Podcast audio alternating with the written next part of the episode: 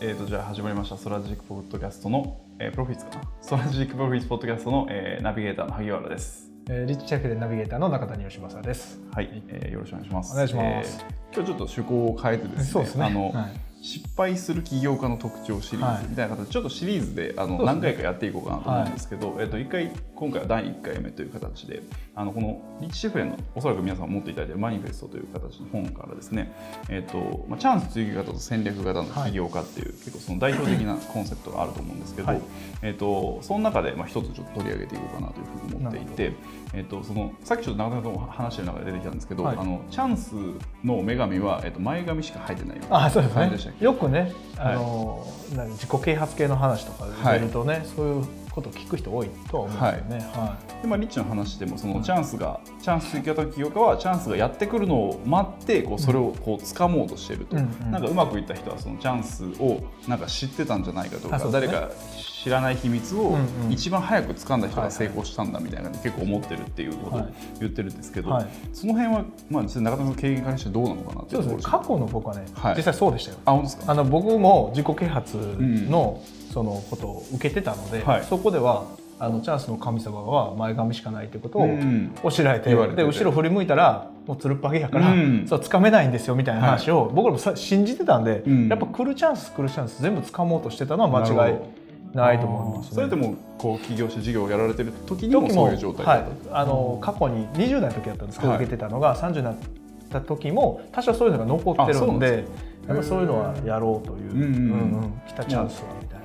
そういう話が来たらとりあえず行ってみようかはい。みたいな。特に自分が傷んでる時はね余計ですね。あの授業がそはい。の、ちょっと調子が悪くなってきたりとかすると、その何かうん。みたいな。で噂をいろんな、まあ、情報を集めるのとかうん。うまいじゃないですか、うん。起業家の人って、うん。だからいろんな情報を集めて、これがいいらしいぜみたいな、うん。あの知り合いの何々さんはこういうことやってうまくいってるらしいぜとか、うん。同業者でこういうこと始めたら広告収入バンバン入ってるんうん。ぜみたいなうん。話を聞いていや自分たちも取り入れられへんかなみたいな感じで動いちゃうっていう感じでしたね。それはもう全然その本業とは関係なくてももうとりあえずやってみようみたえっといな。ね両方ありましたね。本業と関係あるバージョンと全く関係ないところに走ったっていうのは両方ありました、あーなるほど。うん、だから関係あるところで言うと実際にその広告収入をうんうんうん。取るみたいな、で僕らみたいに土方仕事で制作。ホームページ制制作受けてる時はもはい。う作って納品して入金作って納品して入金の繰り返しなんで、なんかこう毎月入ってくるようなものないんかなみたいなんでそうか。そう広告収入取りたいよねって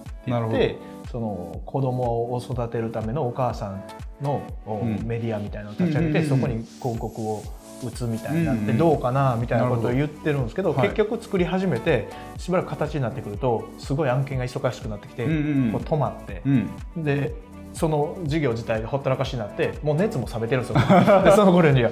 だからもう何の収入も生まれてない仕事だけしたような状態の,、あそのしょうもないサイトがいっぱいできてたり するんですよね。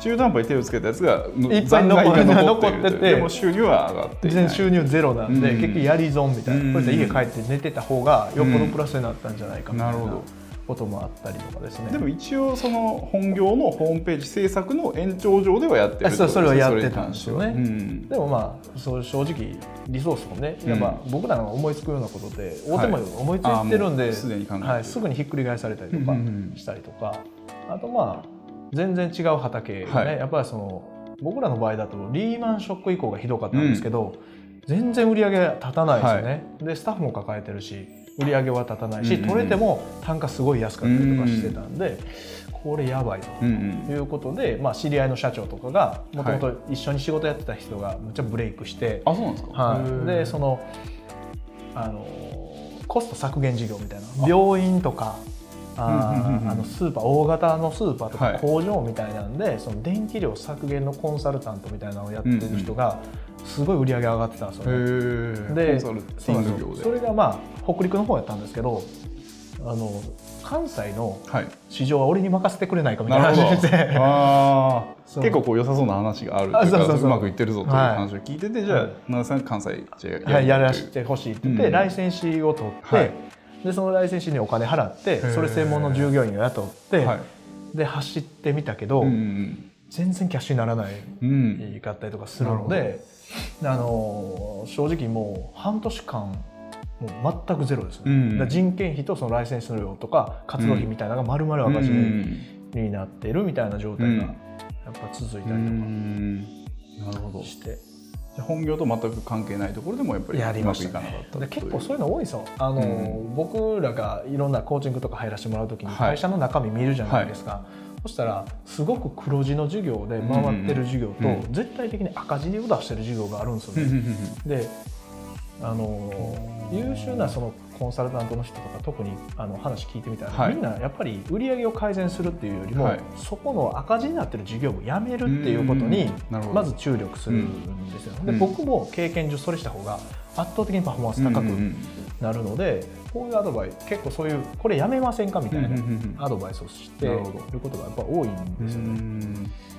で結構それって規模的にはこう大きい会社だけってことそいやいやそうでもないですね。ちっちゃい会社でもやってるんですよね。うなんですか？うん。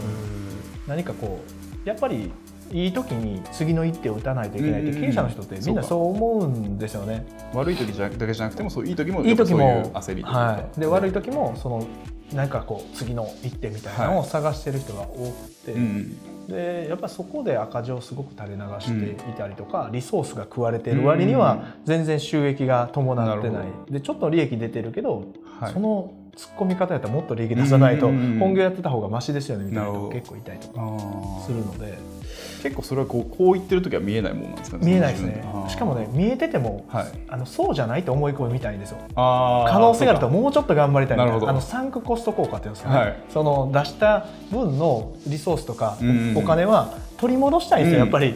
なんかこうなんですかねこう尽くしてあげたんだから 返してくれよみたいなよくあのあれあのあんまり好きじゃない男性と別れれない男、女性っているじゃないですか。なんか別に好きじゃないんですけどだらだら付き合ってますみたいなうん。ああいう状態なんじゃないかなと思うんですよ、ねなんかこう貢いだ分が惜あしくなるみたいなのありますよね私この人のために朝起きてお弁当も作ったしみたいな。でそれ分ぐらいは返してほしいみたいな、だから気持ちはすごい僕も分かるし、うん。あの経営者の人の気持ちもすごい分かるんですけどうんやっぱり自分では引くに引けない、うんうん自分が間違ってるって認めないといけないじゃないですか。なるほど。まあそれをちゃんとこそう。うあので本人も実は辞めたいと思ってる人も結構いるんですよね。そうなんですね。うん。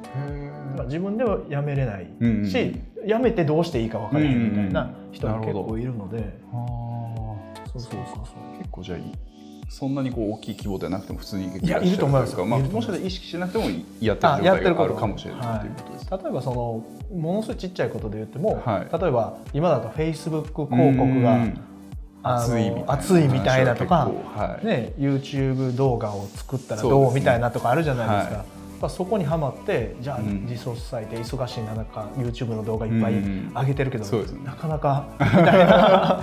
成果になかなかつながらないんですようんとか、そうですねあのメルマガを毎日書いてますけど、うんそのなかなかそのメルマガの集客とかできないですとか、ブログ書いてるみたいなのもそれも一つのことだと思うんですよね。で結構ありますよね。はい、でこれだけ記事を例えば3か月とか半年とか一生懸命書いて、もう引くに引けなくなって、はい。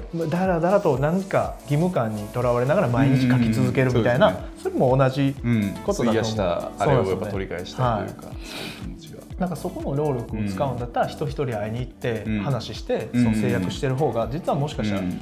制約率が上がったりとかするかもしれないし、うん。なんかそういう本当に、えー目の前に来てすごくいいんだっていうことを、え多分僕起業家の人たくさん会ってきたし、はい。そのビジネスパーソンでこれから起業しようとかあの向上心ある人に会ってきてますみんな真面目なんですよね。ですね。うんで一生懸命やってるからこそ、ううんまくいかないことうんうんになってるような、はに陥ってる人が結構多かったんじゃないかなと思って。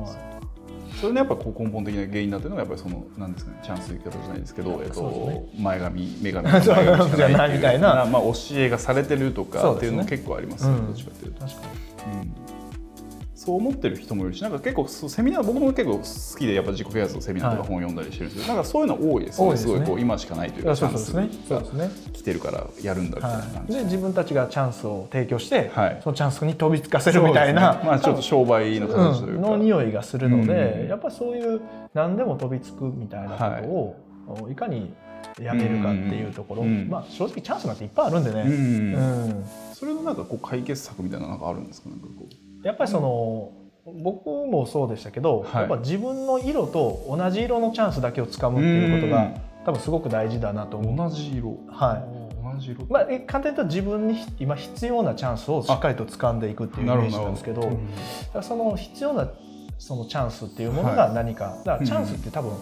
あの掴まないといけないと思うんですよね、うんうん。ビジネスマンとか起業家だったら。何かしら何かしら掴まないといけないけども、その自分に今必要かどうかっていうことを判断するスキルとか能力とか、うんうん。マインドみたいなものがやっぱりすごく大事はい。で、そのいろんな色があって自分が青色だったらその青色のチャンスが来たよっていうことを見抜く力みたいなものがすごく必要なんじゃないかなと思うんですよね。うん。それがまあやっぱりリッチでいうこう戦略型の企業家というか自分の色を知ってて、ん。